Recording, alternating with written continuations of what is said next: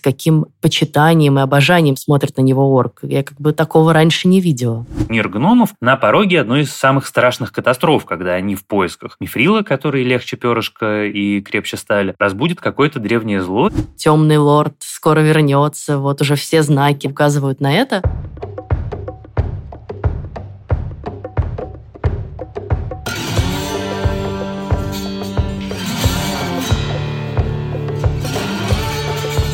Всем привет! Это подкаст в предыдущих сериях, и мы его ведущие Иван Филиппов и Лиза Сурганова. И сегодня мы обсудим четвертую серию сериала платформы Amazon Prime «Кольца власти». Прежде чем мы начнем обсуждать э, этот эпизод, я сразу скажу, что мы будем обсуждать его со спойлерами. Мы посмотрели его целиком. И, конечно же, будем говорить подробно обо всем, что мы там увидели. Поэтому, если вы еще не видели, советую сначала посмотреть, потом вернуться к нам. Серия, которая, с одной стороны, немножко сбавляет темп повествования, потому что там нет какого-то особенного экшена, который, может быть, был в прошлой. Но, с другой стороны, уже, мне кажется, окончательно определяет ставки, направление движения наших героев и, в общем, ну, по крайней мере, это моя искренняя надежда, что на этом экспозиция закончится, и дальше уже будет в основном действие, потому что, мне кажется, больше уже экспонировать просто особенно нечего. На самом деле, у меня не было ощущения, что серия сбавляет темп, потому что все линии, которые нам были показаны, за всеми было интересно следить, во всех происходило что-то важное и важное для будущего всей вселенной и сериала. И в этом смысле я как бы наконец-то включилась вообще в историю мне уже прям интересно, что будет происходить дальше, и стали понятны основные линии. Давай их обсудим. У меня самая любимая моя основная линия – это, соответственно, темный эльф, которого мы, наконец, видим, который не Саурон, которого зовут Адар, что означает «отец», и моя теория, что это тот эльф, который не просто как-то э, перешел, что называется, на темную сторону силы, но который имеет какое-то, может быть, даже непосредственное отношение к появлению орков, потому что орки – это, как мы помним, такие попорченные эльфы, и то, что они его папенькой называют, тоже может быть не случайно. Хотя, может быть, они как-то имеют в виду, что он такой духовный отец и наставник, но совершенно не исключено. Вообще, он э, интересный герой, новый. Он точно самый интересный пока, самый загадочный. Ну, наверное, вот вместе со Странником, да, вот два таких самых загадочных героя. Про то, что он не Саурон, ну, я с тобой согласна, но это пока все-таки не официально, да, подтверждено. Есть теории, что он может быть Сауроном. Но я тоже думаю, что он скорее некий условно генерал Саурона, который готовит почву для его второго пришествия. Да. Я тоже согласна с тем, что он имеет какое-то отношение к созданию орков. Там много, на самом деле, теорий в интернете. Одна из них в том числе, что он бывший эльф по имени Мейглин, который был у Толкина и который предал эльфов и сдал местонахождение города Гондолин э, Морготу вот еще в предыдущей войне и вот перешел на темную сторону. Э, не знаю, так это или нет, но очевидно, что это бывший эльф, у которого какая-то обида на эльфов. Да? Не случайно он нам говорит про то, что вам тут рассказывают одну ложь, э, и настолько, что уже камни и деревья ей пропитались. И очень интересно понять, что это за обида и что за ложь он имеет в виду.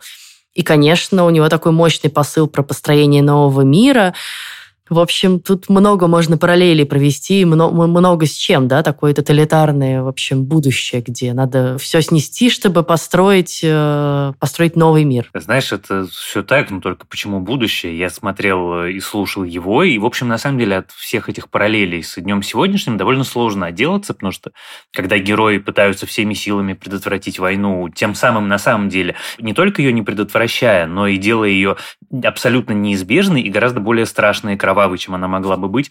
Ну, в смысле, если бы не отмахивались от э, угрозы, не делали вид, что ничего не происходит. Да нет, будущее в рамках сериала имеется в виду. Но очень интересно, что все-таки произошло с ним, да, и почему он перешел на темную сторону. И очень интересные у него отношения с орками. По-моему, это впервые вообще в истории э, «Властелина колец» и экранизации, тем более, когда мы видим орка, испытывающего какие-то чувства помимо ненависти и жажды крови. Да? Вот орк, который умирает и к которому подходит Адар, э, утешить его перед смертью, ну, между ними прям действительно теплые, нежные отношения, с каким почитанием и обожанием смотрит на него орк. Я как бы такого раньше не видела. Абсолютно. Это ровно то, что я хотел сказать, но даже не, не только это, но еще и то, что мы видим орка, которому страшно, мы видим орка, которому больно. И это на самом деле ужасно интересно, потому что я, знаешь, к какой мысли все время возвращаюсь, э, когда я смотрю этот сериал, когда мы смотрим и обсуждаем «Дом дракона». Я не знаю, насколько это апокриф или нет, что Джош Мартин начал придумывать свою «Игру престолов» вообще глобально с э, того момента, когда он дочитал «Властелин колец», и он за, задался вопросом, ну вот добро победило, а что с орками? Их что, как бы вот в новом дивном мире? Орков всех вырежем, орков всех отправим в изгнание, как бы как мы с ними поступим? Мы научимся с ними сосуществовать? И это как бы якобы было отправной точкой для его идеи создать свою собственную вселенную, в которой не будет настолько однозначного деления на добро и зло. И это деление, оно в оригинальной трилогии, в «Властелине колец», что в книжках, что в фильме, оно было. И мы там никогда не узнавали на ответа на вопрос, что, собственно, стало дальше с орками. А здесь, мне кажется, э, авторы как раз пытаются эту историю усложнить и сделать ее более взрослой в самом хорошем смысле этого слова, убрав вот это вот э, абсолютное зло и абсолютное добро из уравнения, потому что про мы в прошлый раз, мне кажется, довольно много говорили про то, что Галадриэль, с одной стороны, как бы, конечно, абсолютное добро, с другой стороны, она абсолютно бесячее добро.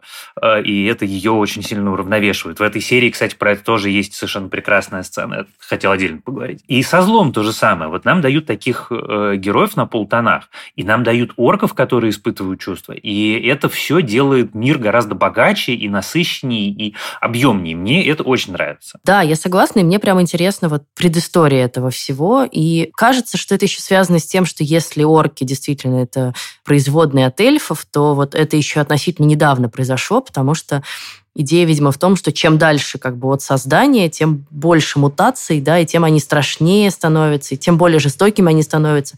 А здесь еще в них есть что-то, ну, не человеческое, да, а эльфийское, видимо.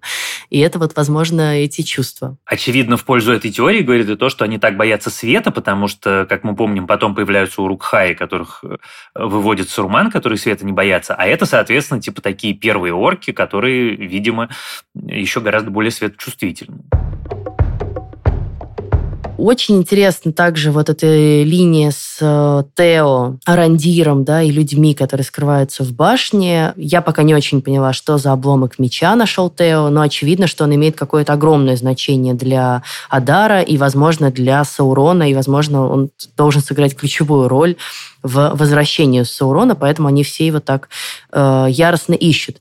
Единственное, что я не поняла, это почему вот этот э, кабачик, да, который говорит, а я знаю, ты это у меня стащил, э, этот меч, как бы не сдал его сам оркам, если он поклонник Саурона, ждет его возвращения, знает, что у него лежит ценная вещь, которую все разыскивают то как бы, ну, короче, тут какое-то немножко расхождение, мне показалось. Ты знаешь, я в этом месте как раз тоже немножко удивился, а потом я подумал, что, скорее всего, он просто орков боится, потому что если бы к нему пришел Адар и сказал, чувак, у тебя мой меч, то там вообще даже не было бы никаких вопросов. Но поскольку это другая раса, другое племя, другой антропологический вид, то ему, в общем, стрёмно, потому что они зубастые, клыкастые, когтистые, и, в общем, ну, как-то не факт, что с ними можно договориться. Он, может быть, даже не знает, что это возможно в принципе, что они говорят, потому что э, орки же не встречаются у них все время. Там же нам очевидно рисуют мир, в котором орки появились неожиданно, и для всех это, соответственно, страшный сюрприз. А про обломок меча, конечно, очевидно, что это играет какую-то роль для Саурона. Я грешным делом думаю, что это какой-то типа крестража, который нужен для того, чтобы его вернуть, или нужен для того, чтобы ему отдать, потому что вот мы видим, как он взаимодействует с кровью человека, то очевидно, если его возьмет в руки Сурон или кто-то из магов вот этих могущественных, то он будет как-то взаимодействовать гораздо более мощно. Ну и выглядит он как эти мечи у Назгул. Да, а вот эта штука, метка на руке, она, конечно, выглядит абсолютно как метка Волан-де-Морта. И вот этот разговор про то, что типа темный лорд скоро вернется, вот уже все знаки, да, указывают на это. Э, это, конечно, прям абсолютно у меня вот было ощущение дежавю. И интересно, что они связывают э, возвращение Темного Лорда с падением метеорита. То есть очевидно, что из этого не, не следует вывод, что странник, упавший с метеорита, это Саурон, но, видимо, как бы это событие, которое дает, э, ну, которое действительно предшествует, дальше появляется Саурон. И интересно в этом смысле, что, может быть, странник послан на землю, например, Валарами специально, да, чтобы победить Саурона. Вот ты сейчас сказала последнюю фразу, которую я собирался говорить. Это была моя мысль, что как бы когда появляется большое зло, его необходимо срочно уравновесить чем-то, э, соответственно, э, с противоположным знаком. Но вообще я все эти переклички смысловые между большими фантазийными произведениями очень люблю, потому что они скорее, мне кажутся, очень классными, потому что ты чувствуешь такую причастность к э, большому куску культуры, который который вырос. И он уже так друг другом переплетается, что ты всюду можешь найти, как сказать, отражение, отголоски, что у Роулинг, что у Льюиса, что у Мартина, у Толкина, у людей, которых наследники, потому что все стоят на плечах вот этих гигантов, и понятно, что какие-то отзвуки, они всюду непременно будут слышаться. Это и про метку, и про крестраж, и, собственно, про все, что мы с тобой сейчас обсуждаем. Я, когда э, начали говорить про падение метеорита, э, подумал немножко в другую сторону, потому что это не обязательно даже, что какое-то специальное есть пророчество или что-то еще, просто мы живем в мире таком довольно все-таки примитивном, в котором падение метеорита что-то непременно означает. Это, ну, все-таки человечество на протяжении тысячелетий в таком жило, и это как раз недавняя очень остроумная шутка, которая мне понравилась, что после смерти королевы Елизаветы, когда в Шотландии засняли падающий метеорит, говорит, что умерла королева, король еще не взошел на престол, упал метеорит. В еще 200 или 300 лет назад в этом месте точно началась бы большая война за престол. Да, и там еще очень трогательно так они в проброс говорят про Радруин, просто как про топоним, да, некоторую точку на карте. Эм, и, в общем, становится понятно, что это совсем все недалеко, и есть такое ощущение зловещего э, будущего. Конечно, еще очень интересная линия в Нуминоре и то, как там развиваются события. И серия начинается, собственно, с видения о гибели Нуминора, которое мы знаем произойдет действительно, и, видимо, вот так она и произойдет. И это, конечно, очень мощная сцена, во-первых, построенная на контрасте, да, вот младенцы, благословляем новую жизнь, Э, будущее Нуминора и немедленно конец его, и гибель детей, да, вообще в первой сцене. На самом деле довольно жуткий момент но невероятно, конечно, масштабный и красивый. Вот эти просто огромная волна, которая накрывает высоченные горы и башни, это, конечно, производит э, огромное впечатление. Ну и мы понимаем, что, собственно, исходя из этого страшного видения, э, королева Мириэль видимо, ее отец, так как бы стали бояться эльфов, потому что они связали как-то это вот, опять же, да, вопрос э, в правильном или неправильном истолковании каких-то пророчеств. Э, они решили, что это будет связано как-то с приходом эльфов, но совершенно не факт, что это так. Вообще Номинор как бы падет по своим собственным, скорее, э, внутренним причинам. Слушай, ну вообще, кстати, вот история про эльфов, она такая важная, и она на протяжении четырех серий несколько раз выходит на первый план, что никто эльфов особенно не любит, что, с одной стороны, стороны, нам заявляют мир, который бы не существовал, если бы эльфы не вмешались и не победили Маргота, но, с другой стороны, им натурально никто не благодарен. Ну, Минор, которому они отдали это, этот остров, и которых они тоже как бы ну, спасли все-таки, указали светлый путь, не благодарен. Люди тоже неблагодарны, гномы терпеть не могут, и, в общем, тоже особенно не доверяют и неблагодарны. И ты, как бы, с одной стороны, задаешься вопросом, а как же так? Потому что эльфы все из себя такие милые, прекрасные и светлые, а с другой стороны, ты видишь Гладриэль, который не умеет умеет абсолютно в человеческую коммуникацию, который разговаривает императивами и, в общем, таким шекспировским языком. Это, кстати, там натурально отсылки к Шекспиру у нее в том, как она разговаривает, и это, с одной стороны, э, удивительное сочетание такой кринжеватости и э, восхищения, потому что вплести шекспировские обороты в, э, в общем-то, современный язык, так, чтобы это выглядело еще не, не совсем ужасно, ну, нужен какой-то определенный талант. Вот. Но ты видишь, как она себя ведет, и ты понимаешь, почему их все не любят. Потому что они ведут себя как хозяева жизни. Они хорошие хозяева жизни. Они действительно на стороне добра, света и правды. Но они, тем не менее, ведут себя все равно не очень хорошо. И вот э, на ее примере мы видим, как это, в общем, выходит неудачно, а на примере Элронда мы видим, как он, допуская те же ошибки, потом пытается их исправить. И исправляя их, становится меньше похож на эльфа и больше похож на самом деле на человека. Да, ну в нем есть вообще человеческая кровь, потому что отец его был лишь наполовину эльфом. Но вот тут как раз я хочу опять же вернуться к словам Адара. Я думаю, что там действительно есть какая-то обида, и у этой обиды есть какие-то основания. И, возможно, суть ее ровно вот в том, о чем ты сейчас говоришь, что эльфы ведут себя так, как считают нужным, и часто не считаются с другими, да. И, возможно, он как бы выступает против этой несправедливости, потому что бывает добро, которое со слепыми, значит, завязанными глазами как бы считает, что он точно знает, как творить добро, и тем самым превращается иногда в, в зло. Мне хочется, чтобы он был более неоднозначным персонажем, чем просто какой-то носитель пропаганды. И вот я надеюсь, что мы увидим это развитие и увидим, как бы, в чем произошел его разлом с э, эльфами. Вот, а про Галадриэль абсолютно согласна. Она бесячая, ужасно. Мне кажется, ты как раз абсолютно права, что его обида, скорее всего, будет связана с этим, и это будет вот такая многослойная и неоднозначная история про людей, которые... Ну, у меня есть татуировка, у меня на ноге есть татуировка. Слово «тимшел» из Библии, это еврейское слово, которое означает э, свободу выбора. И я его узнал, там, когда я читал э, любимую свою теперь книжку «К востоку от Эдема» Джона Стейнбека, но вообще это из Библии. И это слово означает право выбрать не только добро, но и зло. И, соответственно, вот то, про что ты говоришь, я думаю, что, скорее всего, так и окажется, что эльфы, которые запрещают выбирать зло, что на самом деле ну, уничтожает право выбора, по сути. Я почему думаю, что скорее всего такая окажется, потому что это же действительно фундаментальный конфликт, который литература любая, что развлекательная, что серьезная, исследует на протяжении последних многих столетий. Да, собственно, все искусство его исследует. Очень интересно. Я тоже надеюсь, что он будет неоднозначным. Вот. Кстати, если вы, глядя на Адара, задались вопросом, где я его еще видел, то он играл в «Игре престолов», он играл Бенджина Старка. Ну и, конечно, интересно, что э, королева королева Мирель меняет свое отношение, да, сначала она отказывается слушать Галадриэль, вообще ничего не будем делать, э, сами там разбирайтесь на своем юге с Сауроном, мы тут как бы сами по себе. И поменять свое решение ее заставляет только вот дерево Нимолот, которое вдруг начинает ронять лепестки. Это как бы означает, как я понимаю, э, она это трактует так, что Валар, который подарили это дерево номинорцам, вот они роняют слезы, они как бы не согласны, недовольны, они расстроены ее решением не помогать Галадриэль бороться с Сауроном. И поэтому она меняет его и возвращает Галадриэль и говорит, все, идем, как бы, собираем армию. Ну, это, конечно, интересно. Такой очередной намек. Вот, собственно, мы с тобой поговорили про странника, который упал с небес, и с дерева, которое точно так же, очевидно, не просто так роняет э, свои листья, что э, не только люди, эльфы и те, кто обитают в Средиземье, герои этого сериала, что там есть какая-то какая-то незримая сила, которая за ними что-то там, соответственно, хочет нам или им сказать. Это любопытно. Я про это хотел бы узнать побольше.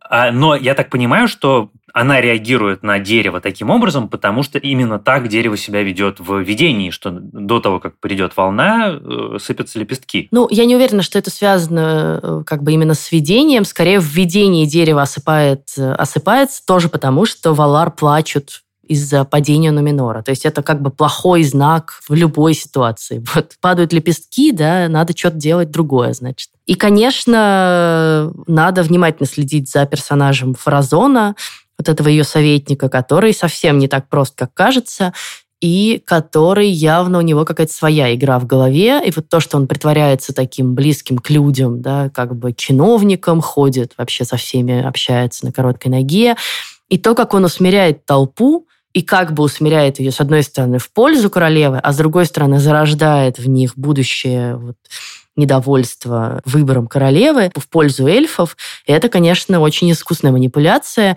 Ну, не буду тут спойлерить, но, в общем, он окажется одним из ключевых персонажей во всех дальнейших, э, в дальнейшей судьбе Нуминора. Как интересно, я этого ничего не знал. Но сцену эту я запомнил, потому что я ее смотрел сказочным повествованием, тем более тем, которым полагается быстро двигаться, и, э, свойственно иногда спрямлять какие-то сцены. Ну, те места, в которых у требовательных зрителей возникают вопросы. Типа, а как же так? Почему он так сделал, не так? Почему это так просто. Вот сцена, где он э, советник усмиряет толпу, она выглядит вот такой вот спрямленной, потому что она очень простая. Он говорит очень простые вещи, и люди, которые минуту назад скандировали одно, начинают скандировать другое. Я сначала что-то о нее споткнулся, а потом вот просто по, как сказать, даже по здравому размышлению, на самом же деле оно так всегда и устроено. Они ее действительно спрямили. Они в рамках пятиминутной сцены показали то, что обычно занимает, там, может быть, месяцы э, например, умелой пропаганды. Но оно в результате так и происходит. И люди, которые пять минут назад кричали «давайте убьем эльфа», через 10 минут будут кричать не «давайте убьем эльфа», а «какие мы великие». И это, в общем, такая, на самом деле, довольно страшная сцена. Я буду теперь с интересом следить за дальнейшей судьбой этого советника. Да, еще меня очень заинтересовала сцена ссоры Исильдора с его друзьями, да, из-за того, что Исильдор как бы намеренно саботирует э, свои, свои обязанности на корабле, свои обязанности юнги или кадета. Э, его друзей тоже выгоняют из э, кадетов, и они его в этом обвиняют. И один из его друзей говорит, ты вообще там оказался только благодаря своему отцу. И на самом деле, я думаю, что это не очень спойлер, потому что это то, с чего начинается, опять же, «Властелин колец». И мы знаем, что Исильдор получит в итоге кольцо всевластия, но получит он его тоже во многом, на самом деле, благодаря отцу, потому что отец соберет вокруг себя огромную армию, отец как бы будет бороться с Сауроном, и Сильдер будет в этой армии, и Элендил падет в этой битве, то есть он принесет себя в жертву, а Исильдер получит кольцо. И в некотором смысле это такое тоже пророчество на будущее, что у тебя все из-за отца. Хотя он пока очень симпатичный парень, в нем вообще нет следов вот этого будущего да, распада личностей. И отец, и Сильдур очень интересный, и сестра их, между прочим, тоже. За этим всем очень интересно наблюдать про что мы еще не поговорили, мы не поговорили про гномов, потому что протохоббитов в махноногов в этой серии в этот раз не было, а вот гномы были богато представлены. И, конечно, так же, как и, в общем, во второй серии, где они первый раз появляются, это абсолютная отрада, потому что все, что происходит у гномов, это все страшно интересно, и как-то это особенно обаятельно, какой-то такой необычный их мир. И я был уверен, вот мы с Лизой это обсуждали до подкаста, я был абсолютно уверен, что в этой серии они докопаются до какого-нибудь э, страшного Балрога в своем мифриловом забое. В этой серии не докопались, но мне кажется, что это прямо уже вот совсем-совсем скоро, что мы видим мир гномов на пороге одной из самых страшных катастроф, когда они в поисках самого ценного минерала э, в Средиземье, мифрила, который легче перышка и крепче стали, э, разбудит какое-то древнее зло, и весь этот удивительный мир с э, прекрасным совершенно подземным городом, он будет, в общем, уничтожен. Не-не-не, я не думаю, что это будет скоро, во-первых, потому что, как минимум, эльфам надо поучаствовать в создании колец власти и получить свои кольца. Если они сейчас докопаются до Баурга, то сейчас пойдет Казадум, и все, и как бы на этом их линия закончится. А им вообще-то еще пять сезонов там как-то существовать. Поэтому я думаю, что это скорее такие вот, как бы мы видим, да, предвестники мрачного будущего. Что с Номинором, с этой волной, это произойдет в какой-то момент, но не сейчас. Но мы уже знаем, что вот над ним, над этим государством нависла эта страшная угроза. То же самое, на самом деле, сделано и здесь э, с раскопками Мифрила. Мы знаем, чем это закончится. Опять же, это не спойлер, потому что в «Властелине колец» они подробно обсуждают это, когда приходят в море. Вот заброшенное королевство гномов некогда великое, а заброшено оно потому, что гномы в своей жадности закопались слишком глубоко и откопали страшного демона, э, который был на стороне тоже когда-то Моргота. И, собственно, погибли там. Ну, правда, если это произойдет прямо сейчас, то просто будет очень глупо и очень скучно, и, и все. Вот. Поэтому я думаю, что это скорее такое, типа, вот сейчас они приостановили, как бы король сказал, не надо, но потом, король-то старенький уже, король может умереть, Дурин зайдет на престол, а дальше его уже как бы ничего не остановит. А может быть, он получит кольцо, и с этим кольцом, да, еще более убежденный в своей правоте и власти, и силе, начнет как раз копать. Это же все, все эти истории, они про слепоту, про то, что ты как бы в, гонишься за властью, за славой, за а, за богатством, да, и это произойдет и с эльфами, это произойдет и с людьми, и с гномами тоже, на самом деле. Это вот все про тщетность этих э, усилий, если они изначально исходят из каких-то очных побуждений. Да, все так. Мне казалось, что Балрак был в трейлере, поэтому я его жду. Мне он симпатичен. Ну, так он, он появится, но трейлер же как бы тебе много чего заявляет. Нет, может быть, он даже в этом сезоне появится, ну, скорее всего, если он был в трейлере. Но я думаю, что просто не так стремительно. Фундаментально ты совершенно права. Это действительно все-таки все истории про власть и про желание абсолютной власти, и про то, как эта власть человека развращает и меняет. И рано или поздно она всех там, кто нам дорог, поменяет. На самом деле, этим это интересно, что чем более интересные, симпатичные, человечные э, герои, тем интереснее нам будет смотреть за тем, как они трансформируются, надев кольца. Ну что ж, на этом мы завершим обсуждение четвертого эпизода «Колец власти».